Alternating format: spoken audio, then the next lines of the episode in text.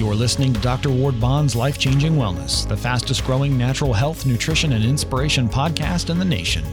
Uplifting stories, powerful messages, and triumph over adversity, the experience of entertainment and encouragement is about to begin. And now your host, Doctor Ward Bond.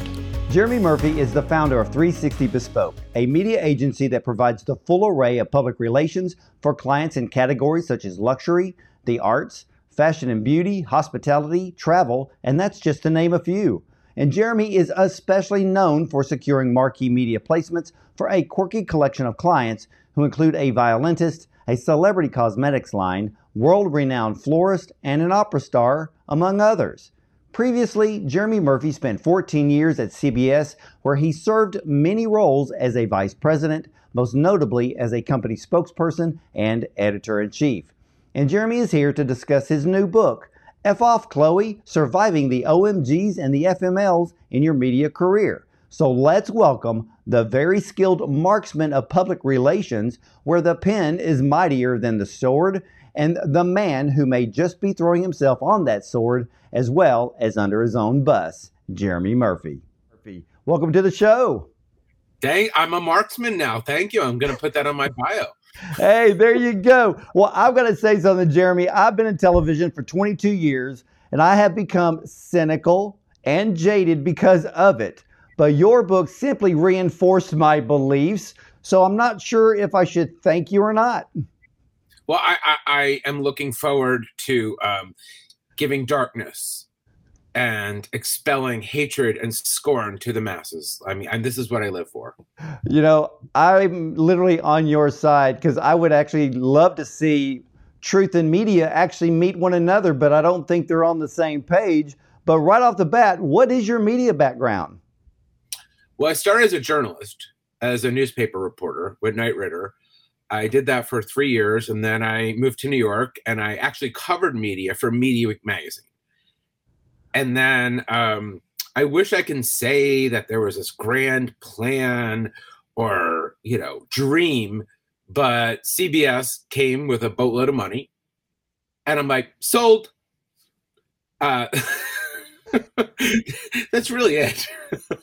Well, I mean, you, you know, moving into a role like that, I mean, or were you just a glutton for punishment, or did you try to, or you figured out that punishment was a daily part of the job? Well, what was interesting was I was one of the few people uh, in the P R department who had worked as a journalist. And I, I think that was my advantage, because I know how journalists think. I know I know their headline. I know the money quote. I know how to pitch them. I know I know the culture of a newsroom, because I grew up in one. So I know when to pitch them. I know uh, when to call. I know when their story meetings are at ten a.m. I know the best time to call them is between eleven and one, before they go to lunch. Like, I know all this stuff. So I felt like I brought value. Um, and, you know, I, I, I kind of had a P R hat and I had a journalist hat on. So um, it was great. I mean, I had a wonderful fourteen years. You know, it's it's the strangest industry. And, you know, it's great for me to talk to someone like you, because you're the side that I have to constantly work with. I get yep. over fifty pitches a day, ninety-nine point nine percent go in the trash.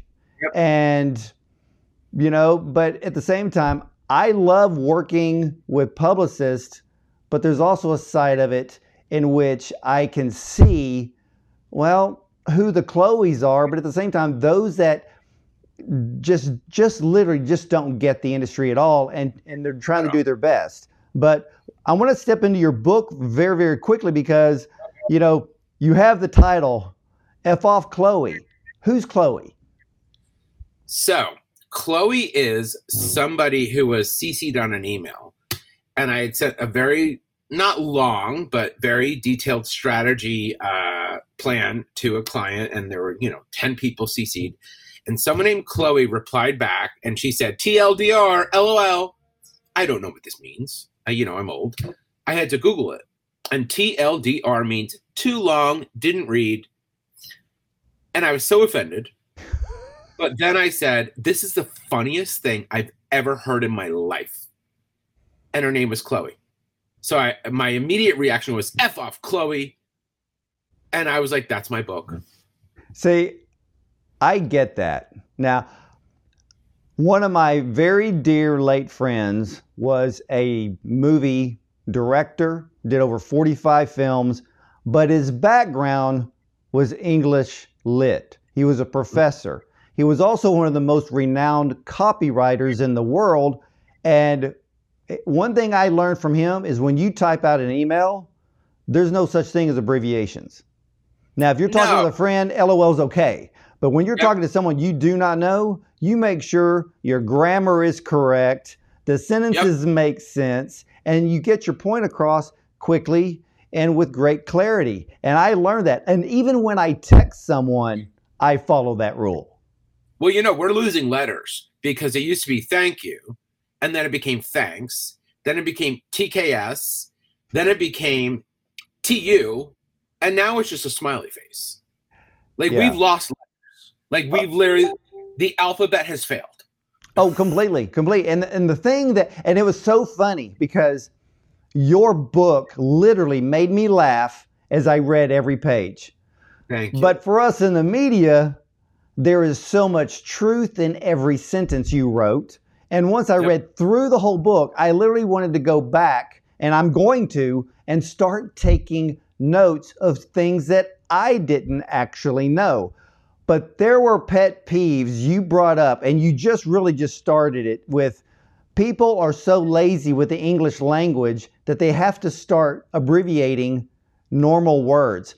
And I yep. think, you know, when I started hearing people going around going, oh, that's cray or cray cray, I wanted to punch them in the face. Well, first of all, can I give you the people say cray cray? Okay, they don't know what it means. Okay, cray cray is not crazy. Cray cray are the Cray brothers in London in the sixties who were twins and gangsters, and they wore the most immaculate, very stylish. They would wear leather trench coats into the Ritz, London. Cray cray, they're the twin brothers. The people Cray say brothers. Now I know who you're talking about.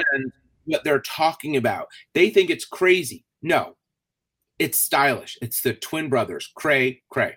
And see, right then and there, we have the crazy millennials and Generation Z that that can yep. literally cannot no speak. Idea. You know, my and my bit now my one of my biggest pet peeves, and is he, when we w- need to use the word whatever. If I hear whatevs, I literally cringe. My skin cry. And when you had it in your book, I went, see, I'm not the only one that hates that word. You you know what I hate? I mean, I have a lot of pet peeves. But when someone says, in fact, comma, what, as an error? Really? Or this has to be strategic. No, I prefer dumb. Hmm. Really? Yeah, exactly. Now, describe for all of us the change in culture from pre-Chloe's to now. Well, I mean, it, so there's a lot to unpack there. Um, I'm fascinated by, you know, writing is not no longer required. It's not it, like I get the most insipid, uh, not only typos, but sentences that just have no verb or uh, not capitalized or O M G, L O L, um, in an official document. Mm. And I'm like, and my, my other favorite is, you know, you get overly officious Chloe's who, who who who think they're smart, and they'll send a press release, and at the end there's a privileged and confidential. You're sending a press release. You know, the, oh, yeah. I mean, the only press releases that I deem as like, well, they're all important for the people who send them out. I get that. But when I get the ones that say do not post until such and such a date. I get all that, you know? Yep. And of course, to me, why didn't you just send it on the day that it could be released and just save yourself a bunch of time? Yeah. We call, but, that, we call that embargoed. And basically that is kind of a strategy where if you're giving a reporter kind of a heads up, so, you know, you're going to announce the news on a Monday at nine, their story's already written so they can just post it at nine. So I do that. I get that. Yeah.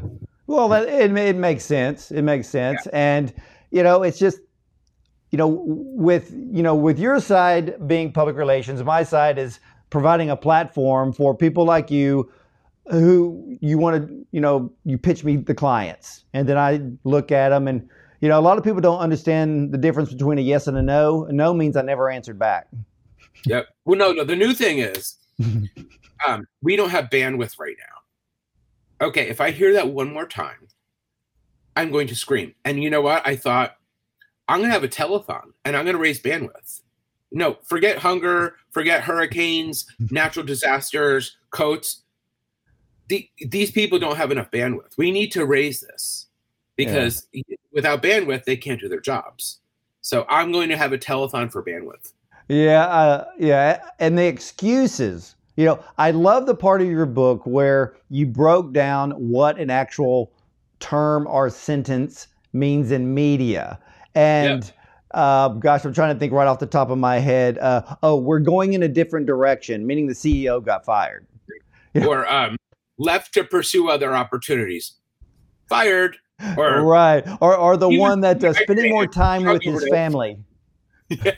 Which means is uh, we investigated his expenses and he put his uh, uh, mistress on the company.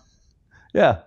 Exactly. And and once I read through that list, I was like, oh, so it, it really, you know, your book makes media very clear, hopefully even to the layperson.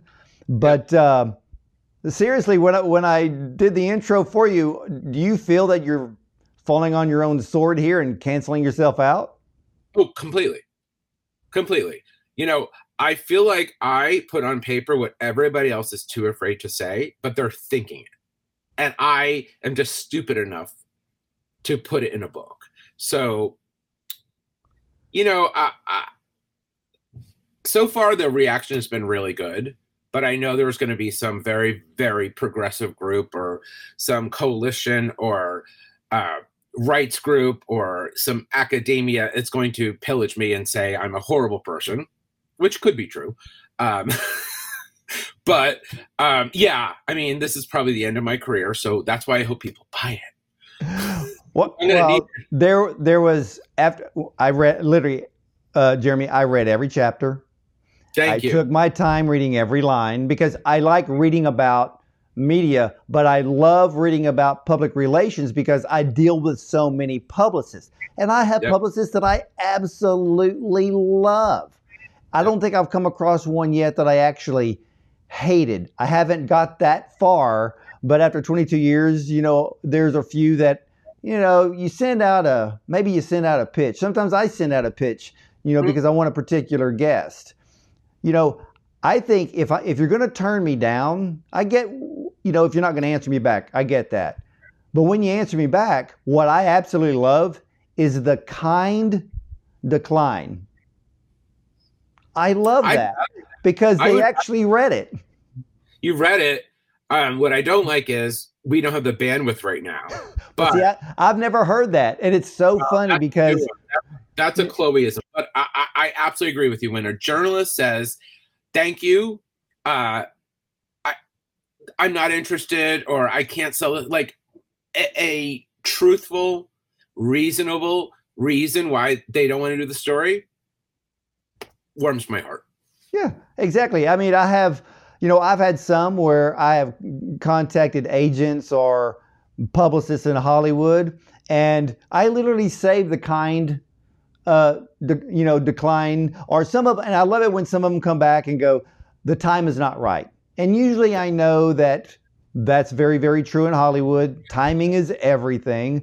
And I only, I've only received one absolute no from one of the biggest movie stars in the world. And I literally saved it just so I could tell some people, oh yeah, so-and-so Lish flat told me no, you know, because I kind of laughed about it. But, uh, what you I know, uh, young uh, people starting the business is yes.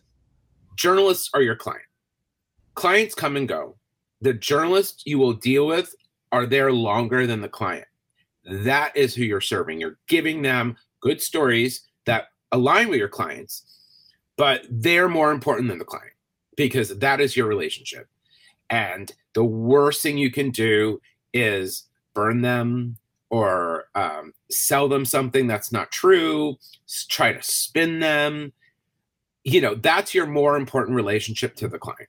Yeah, you know, and, and that's what I, and Jeremy, that's what I found out about your book, is that there are areas of your book which is really self-help to those yep. who are a publicist or those who are thinking about getting into that industry. And I think they need to use your book almost as a rule book. Now, where you fall on your own sword is some of the names you mentioned, which I was really surprised about. Um, I'm not going to mention the full name, but you kind of just threw the name out, Anna. And when I read that chapter, I'm like, really? You put that chapter in this book? Actually, I thought it was very flattering, because the one thing about her that I've learned is Vogue works like a Swiss watch. It is the most efficient magazine in publishing. That woman is such an amazing manager. Meetings start either early or on time, fifteen minutes. There's no bull, bull whatever. yeah. uh, it is so precise. And when you go in there, don't babble, um, be interesting, don't pretend something you're not, um, don't ask for things. You know, she'll tell you, if she, by the way, when people give you your resume, she already has it, all right?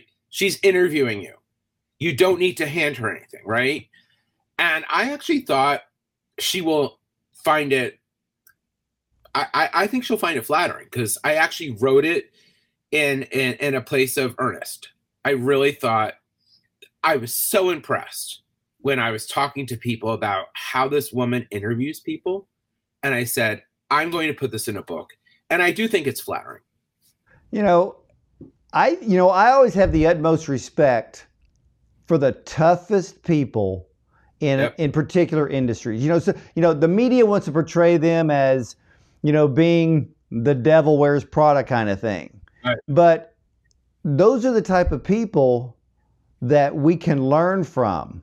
Yeah, there's always ruthlessness in every area of business, in every genre, especially in media. But we can take nuggets from that and learn and grow and become better. I just don't think the Chloes of the day actually have the ability to learn anymore. Well, no, because, you know, they're they're so sensitive, and they'll call H R if, you know, you tell them to do their job. You know, I, when I started C B S, I remember I had a, a very tough boss. And my first day, he said, welcome to the N F L. And it was the N F L. I mean, you were dealing with the top of the top. Les Moonves, Nancy Tellem, Nina Tassler, smart, incredibly smart people. Um, but you had to be on your A game. And you learned really quickly, if you go in a meeting, you better be prepared. You better know your stuff. Uh, you be presentable, um, quick, um, flawless. And if you weren't, you would hear it. And it really trained you. I mean, these people are so smart, and they're so good at their jobs. And, you know, if you're overly sensitive, then you're screwed. So it really gave you, it gave me a very um, uh, thick skin. And so now there's nothing you can say that will faze me. I really, I I get garbage thrown at me all the time. You can't hurt me. I've already been hurt. Well, how long did it take you to actually form a thick skin? Probably a year. Probably a year, because I wasn't used to it. Well, what's you know, the mental was, process? What's the mental process for you that, or for anyone that doesn't have a thick skin yet? What's the mental process of trying to actually get one? Well, I always equ- uh, equated it to joining the Marines, because you go in there as your own self and they tear you down and then they build you back up, which is basically military training. You know, you go in there as a new recruit, they shave your head, they tell you how awful you are, they train you, whatever, and then they build you back up with pride and a sense of duty. And, you know, you're you're not one person, you're part of a group. And it really was like that. Well, um, in, in public relations, or well, let's say just media in general, and, and, and this is just focused upon you only, were there any mentors going through the industry and where you are now that uh, really helped you learn things that uh, you probably wouldn't learn on your own? Oh, absolutely. One of my uh, one of my best mentors is Kathy Black, and she ran Hearst magazines. She started Oprah's Magazine. Um, she ran Hearst for, I think, twelve years. She was the first publisher, U S A Today. And she is so honest and so kind with her time. But I remember when I started my company, I brought my business plan. And I was very happy because it had charts and graphs and like, yay. And I sat, and I really was kind of hoping she'd look through it and say how great I was. Uh-uh. She tore through it. She demolished it. The best advice I ever got. And really? She's such a great mentor to me because I only get honesty from her. And that's what you need. You don't need a cheerleader. You need somebody who will tell you you did a good job, but when you do a good job. Well, you know, it's kind of like, uh, you know, there's a saying in the government, you know, once they hire you, they can't fire you.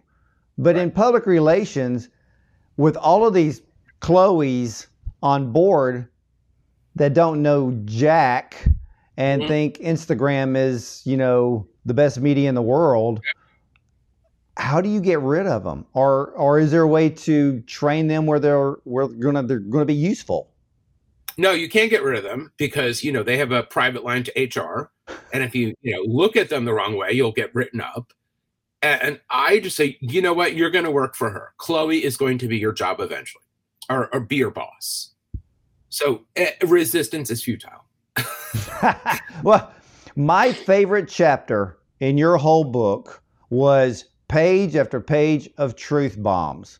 And you yes. wrote a chapter called What the Media Cares About, But They Really Don't.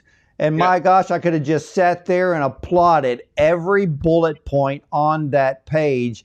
I'm Thank like, you. Finally, somebody is pulling the sword out and literally going to work. And that's the chapter, to me, it's a little dangerous, don't you think? Yeah, I mean, the whole book is dangerous. I mean, honestly, and I, I'll, I gotta admit, the book was written during COVID. I was very bored. I was very drunk. It was late at night. And I just said, you know what? F all this. And I just put stuff on a page. Like there was no, I didn't do a proposal. I didn't have an agent.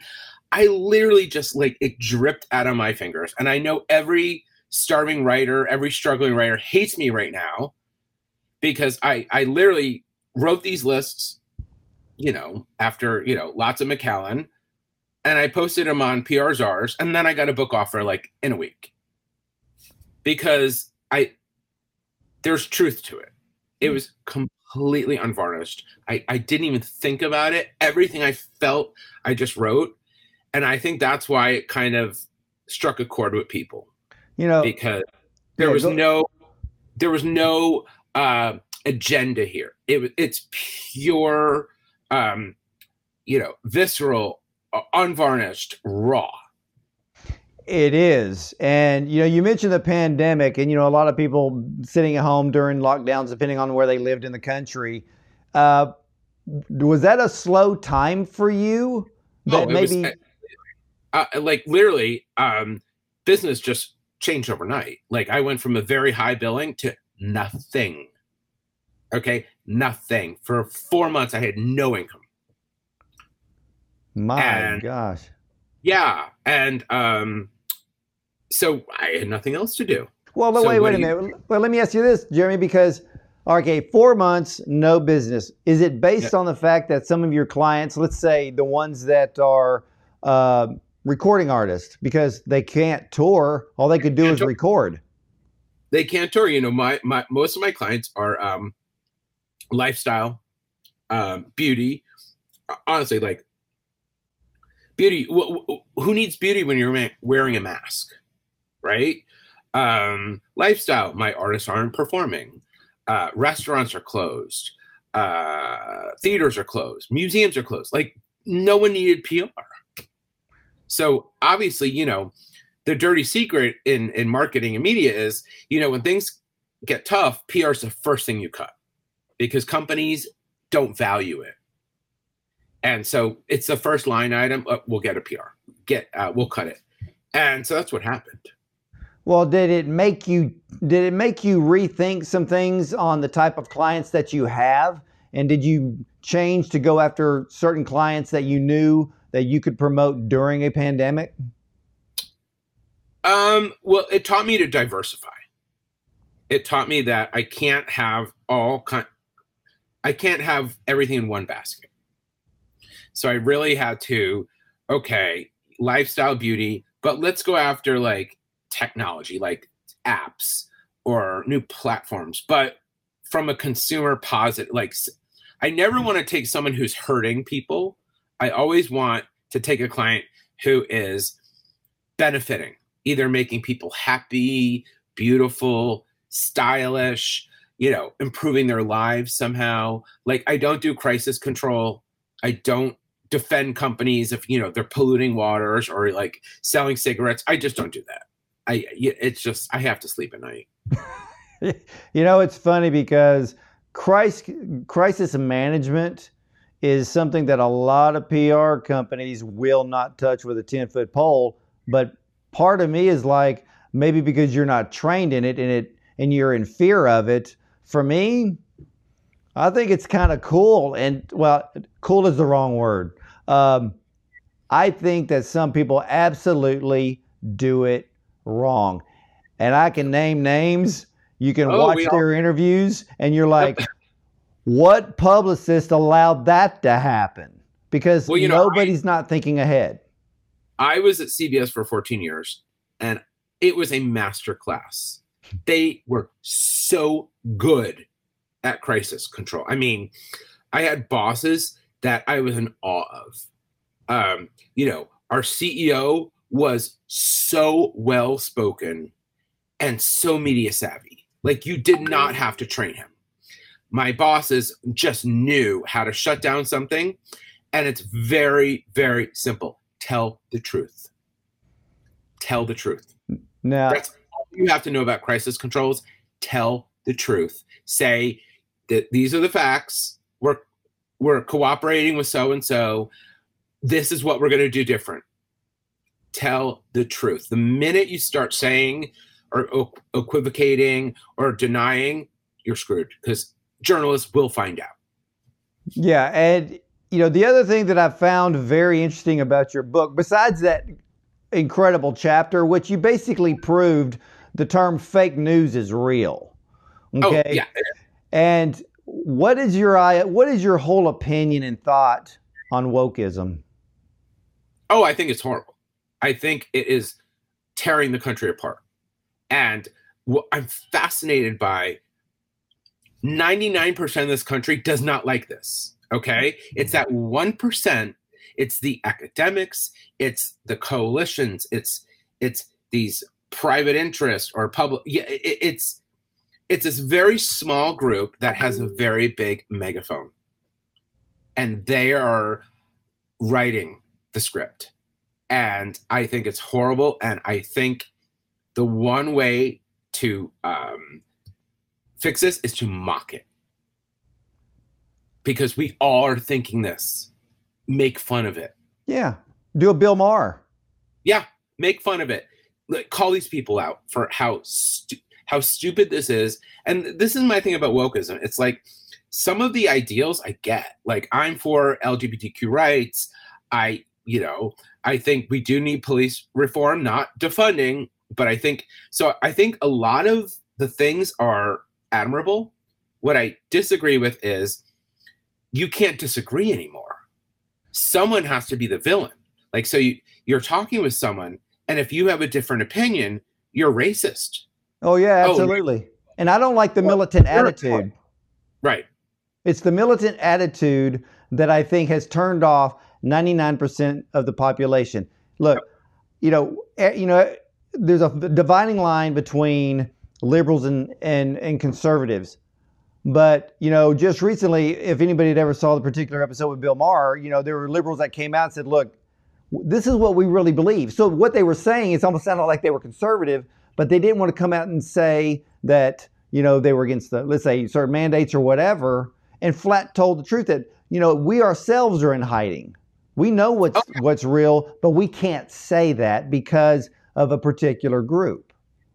No, I live in Manhattan, uh, the most liberal city uh, aside from San Francisco. And I'm a Democrat. Most of my friends are Democrats. We hate this. We hate this. We go out, dinner, drinks, whatever, and everybody is ashamed of this. And I cannot believe my party has embraced this. I cannot believe that, um, you know, Joe Biden has not spoken out against this, because this is a wedge issue. And this is how he's going to lose the election. If he does not get in front of this and say, we've gone too far, um, we should be able to agree to disagree. Just because someone has a different opinion does not make them racist. Exactly. Exactly. And not only that, you know, we're seeing where, like you said, the one percent of the media is twisting everybody's words around. And of course, I think uh, the ultimate Chloe must be A O C. Let's just be real. You know, I uneducated. And her. Yeah.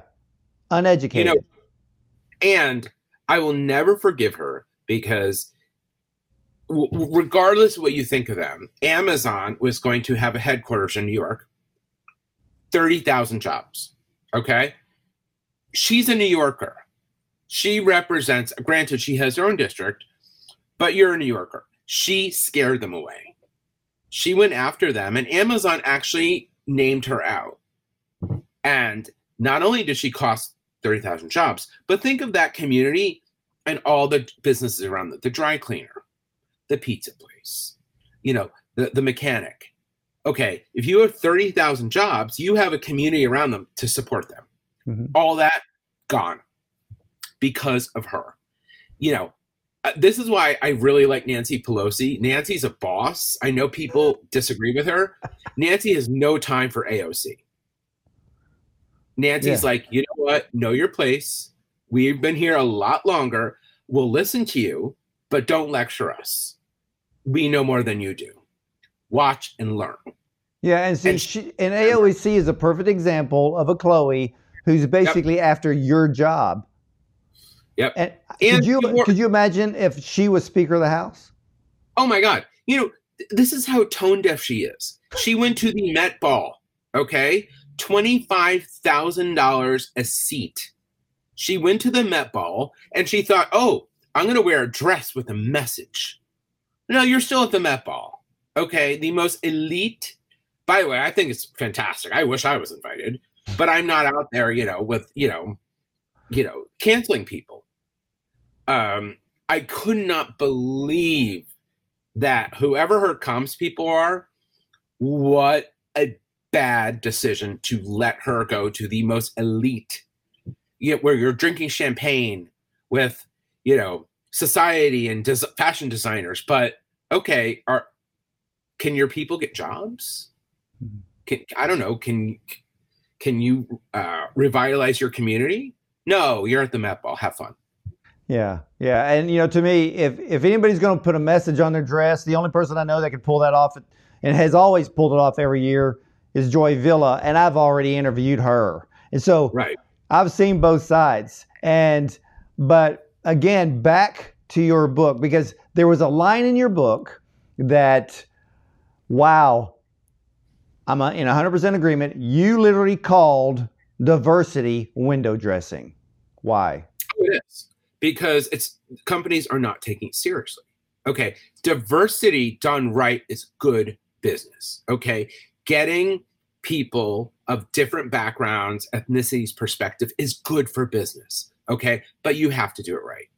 You can't just put someone and say, oh, look, we we, we started a new uh, department, uh, inclusion and culture. But unless that person has power to affect change, it's window dressing, okay? You can't just say this. And this is the problem, though. These groups are going after companies and demanding it now, now, now, now, now. Okay, this takes years. All right, these companies have to go into school districts and develop talent, find talent, identify talent, groom them, train them. It does not happen overnight. The problem is these groups uh, target them, they protest them, and the company has to make a knee-jerk reaction now. Oh, okay, well, you know, we hired so-and-so, and uh, we're affecting change, we're diverse now. No, you're not. You just hired somebody. That person has no power. It's window dressing. You know, it's funny because in the last ten years, even the Academy Awards has become irrelevant.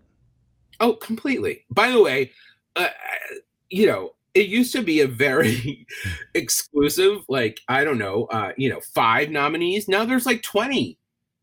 Like uh, because of inclusion and diversity. Yeah. Now you have to have, I'm sorry, but if, if you have twenty nominees, that's not special. Okay, no. That's not curation. You're not curating anything. You're not identifying the best. It's a trophy for coming to work. Well, yeah, and when I see a foreign film win Best Picture, there's something wrong with it. Yeah, I mean, come on. We can't.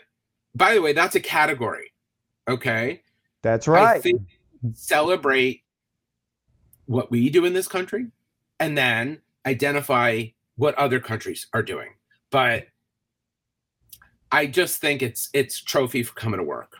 Well, Jeremy, let me ask you this question, because when I hear people in media, people in public relations, the things that they say, the things that they do, the things they create, the illusions they create, mm. how gullible or smart is the American public? Oh, they're completely stupid. Completely. You know, I was just watching uh, Fran Lebowitz, who is my hero. I love her.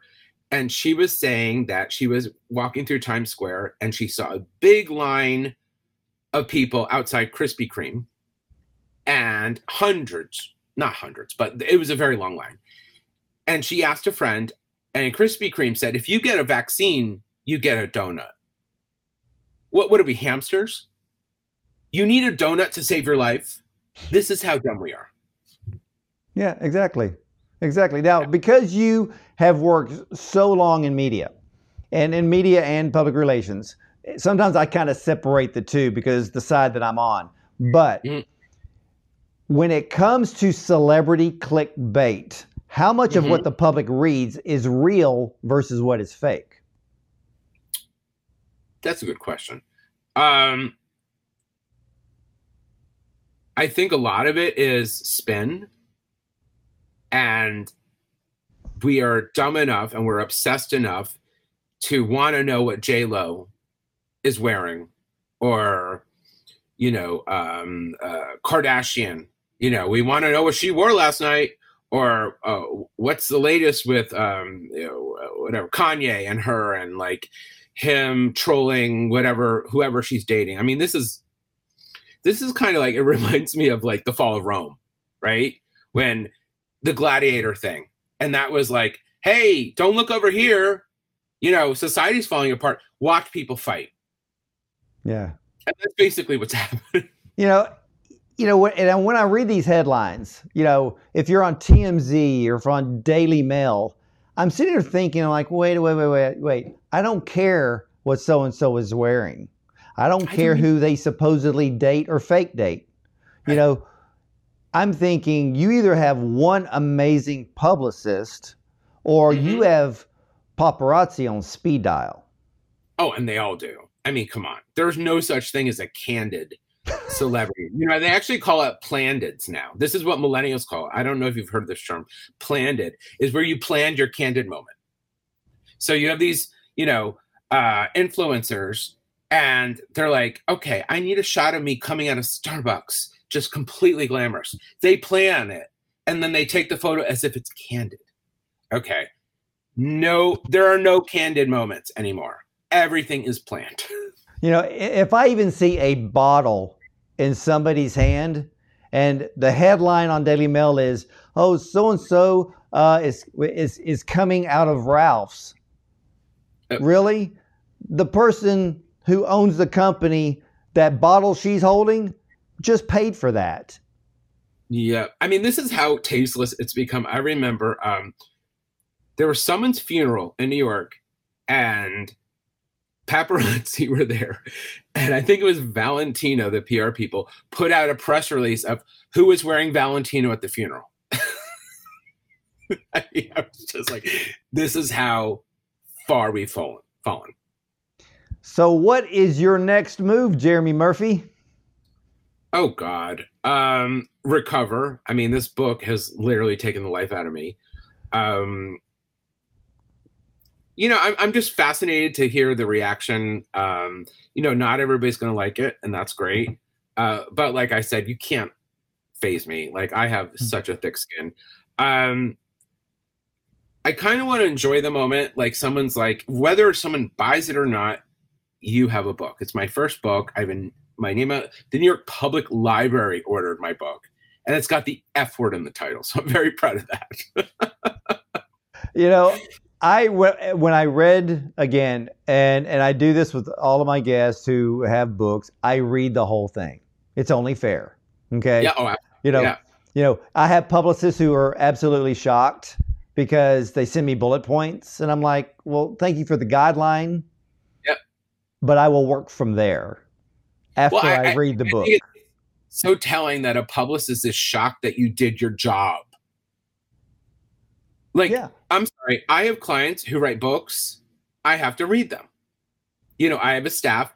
Everybody reads it, because how can you promote something or talk about something that you don't know? Well, absolutely. And but from on my end of things, when the publicist or the P R agency finds out that I read the whole book, the guest contacts their publicist and goes, wow, you know, I'm he read my book, you know, then I get the rest of their clients. It's just, just well, how it works. You, the publicist didn't read the book. Exactly. Oh, oh, that's... That I can believe. It changed your life. It changed your life. She didn't read it, but it changed her life. Yeah, but you know what? I, well, you know when I and, and again, Jeremy, when I read your book, the thing that I kept thinking of was, you literally can move into a full-blown mentor to so many people who need to learn. But I had a funny thought: how many people have called you or emailed you and and said, hey, was that me in your book? Were you, did you say that about me? Because there was some of the things were negative, and I didn't know if you had people contact you thinking that you were pointing the finger at them.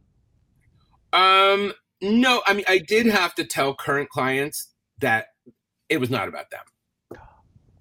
You know, I because most of the anecdotes are about past clients, so I had to reassure them that um, this is not about you. I love you, and thankfully, my clients know my sense of humor, and they think it's funny. I have not gotten a client who was mad about this. I mean, some past clients might recognize themselves, um, and I hope they do. Well, you know, I've heard some very positive things about you, Jeremy, and I really have to kind of give you kudos for being the type of publicist working in public relations that one, that wants to do the right thing, not just for their client, not just for your clients, but the message that you bring out. You're you're bringing truth. You're being honest. You're sincere. You're genuine, and that is something that's extremely rare in our industry. Well, I always say, and thank you, by the way. Those those are very kind words. Um, part of the book is, you know, we are so uh, busy being outraged that we're now looking for things to be outraged about. And I want the book to be honest, but funny. And let's pop balloons and say, you know what? What we do is not brain surgery. It's not. This is, I think we do a good thing. And I think we bring uh, awareness to clients that we believe in and we like, and we want them to succeed. But we can't take ourselves so seriously. Let's all sit back, laugh, have fun. And that's the other thing. There's a whole chapter called Why Media Isn't Fun Anymore. Because everybody's so busy taking themselves seriously and looking to cancel other people and so, you know, passionate. And these are my values. And if you don't believe in it, you're the villain. Come on, let's just laugh. No, I agree. We need to laugh, but we also need to learn to laugh at ourselves.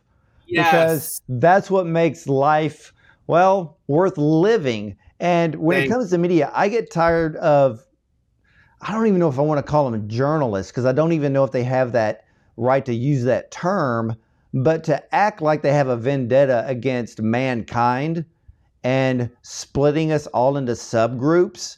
And then, you know, it, it's weird because what, not even ten years ago, everybody was saying, you know, we need to be colorblind. All of our blood is the same color. But now we're in subgroups staring at each other saying, end racism, but let's look at the pigment of our skin.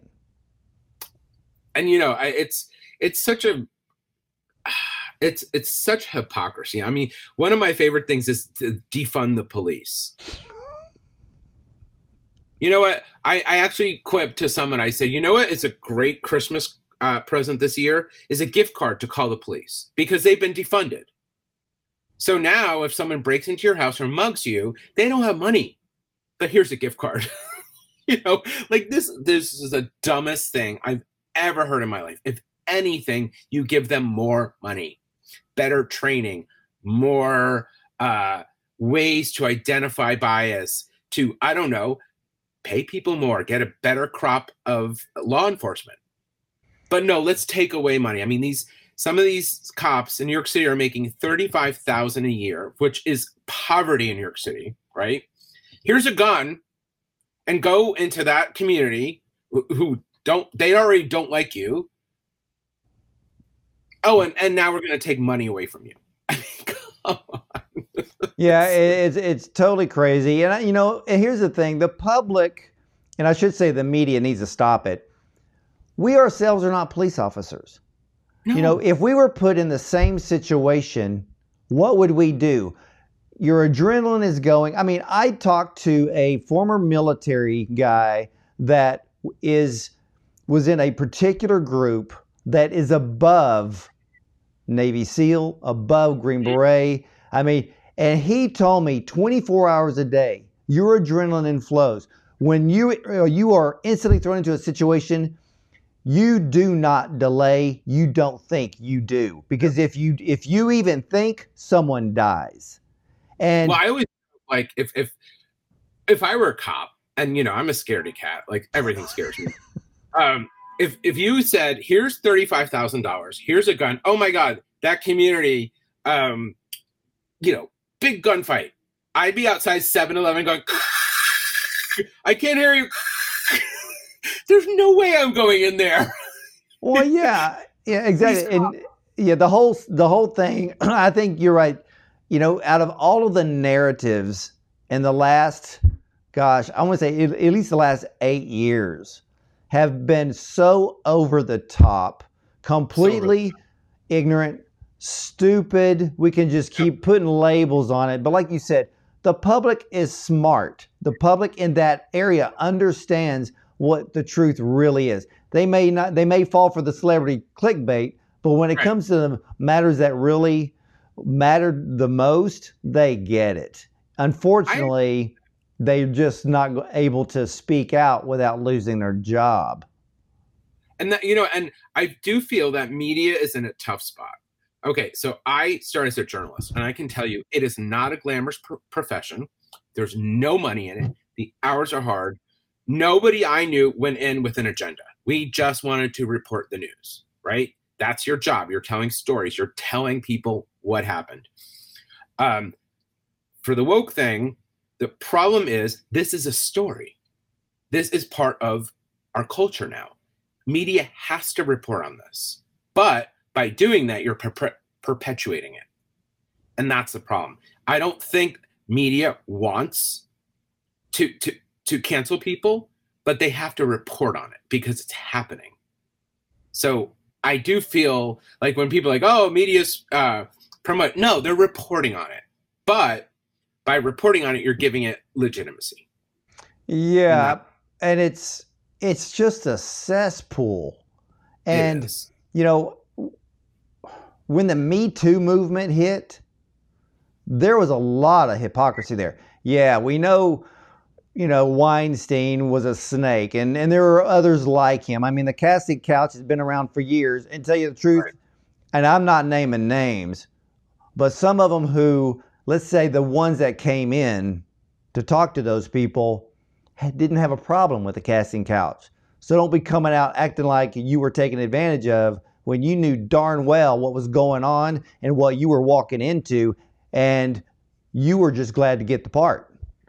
Well, I agree with some of that. I think what's missing is the bigger picture of why someone has to be in that place in the first place. Yeah. Okay. Why should a woman even have to think about that? Yeah. It's sexist. It, it's, it's, no, what, it's what auditions are for, not a yeah. hotel room. I can tell you, no business is done in someone's hotel room. Okay.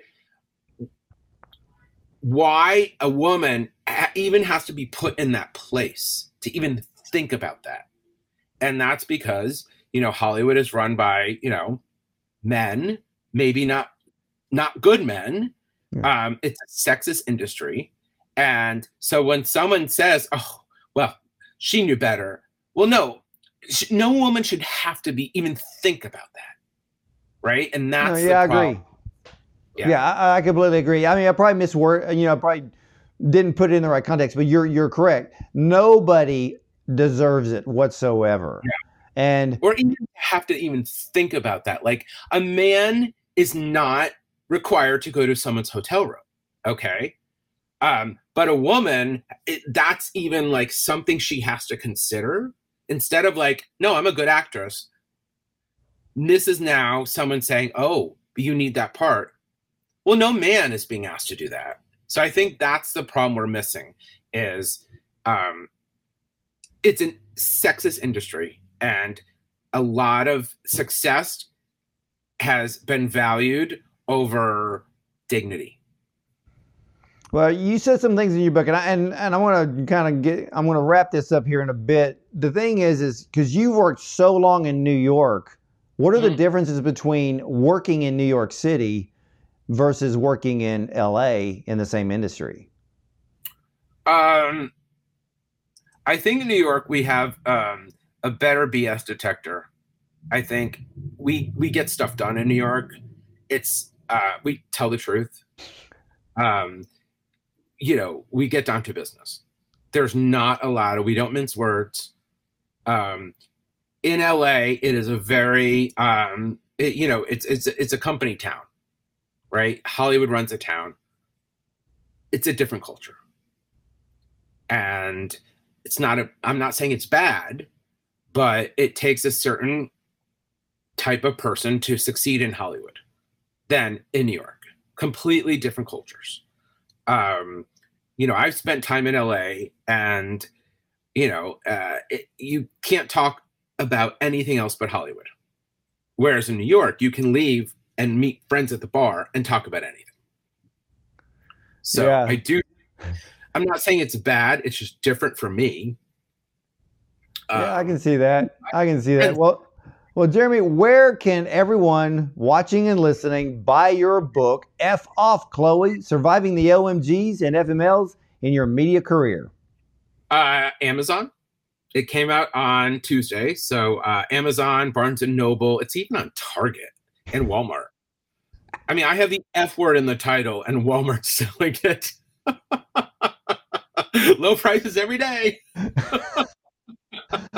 Well, Jeremy, I want to thank you. Seriously, thank you and sincerely for honoring us with your time, uh, discussing your book, discussing some of the topics that even today's media won't even bring up in a conversation. Right. And uh, I have a lot of uh, friends of mine who have been waiting for this interview because they want to they want to listen to someone that actually works in the industry and hates the very things that we are seeing in the media today. So, ladies and gentlemen, again, as Jeremy Murphy has explained to us about, well, media and even public relations, even if you don't work in the industry, you're going to find this book an eye-opener. You're going to see the truth.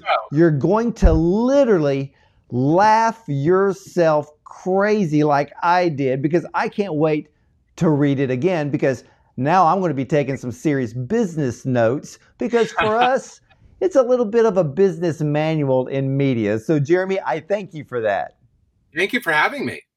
Oh, it's fantastic. And uh, again, hey, much success to you with the brand new book. And I thank myself, well, I'm kind of hoping that uh, you're going to come out with a public relations business manual version in the future. Absolutely.